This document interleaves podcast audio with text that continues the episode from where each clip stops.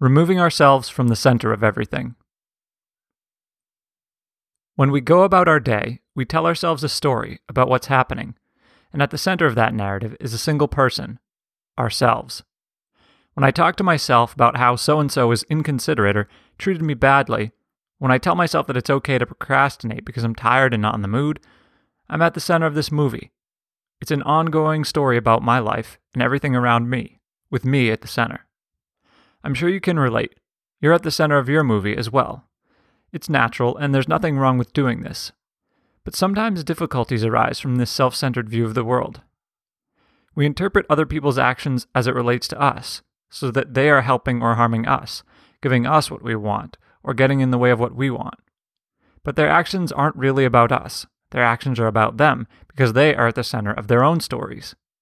When we interpret their self-centered actions through the lens of our self-centered views, the actions often make no sense and frustrate, hurt, or infuriate us. When someone makes a comment that we take as an attack on something about ourselves, we then feel the need to defend ourselves. I'm a good person, we think, and they shouldn't imply that I'm not. But this interpretation is just a self-centered way of looking at it. We could also see it as saying something about the other person. And if we try to understand where they're coming from, instead of seeing what it says about us, then we'll be less defensive or offended. We interpret everything else around us, from bad traffic to internet comments to terrorist attacks, by thinking about how it affects us. This sucks for me, we think. But we could also remove ourselves from the story and just see that there are things happening in the world and be curious about them, try to understand them, and see that they are not about us. Again, it's natural and normal to interpret everything this way, but you can see that it can cause problems, inhibit understanding and empathy, and make us unhappy at times. So what can we do? First, become aware of the stories we tell ourselves. Next, see that we're putting ourselves at the center.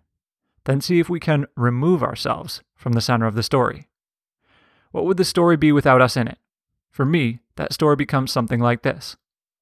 Things are happening. How interesting. What can be learned from them? What can be understood?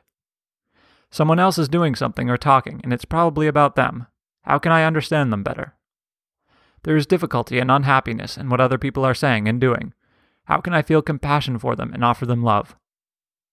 When I remember to do this, and I very, very often don't, it lifts the difficulty that I've been facing internally and shifts my focus to understanding and empathizing with other people, seeing how I can give them compassion. Of course, I'm not really removed from the story. I'm still there, but just not necessarily at the center of it.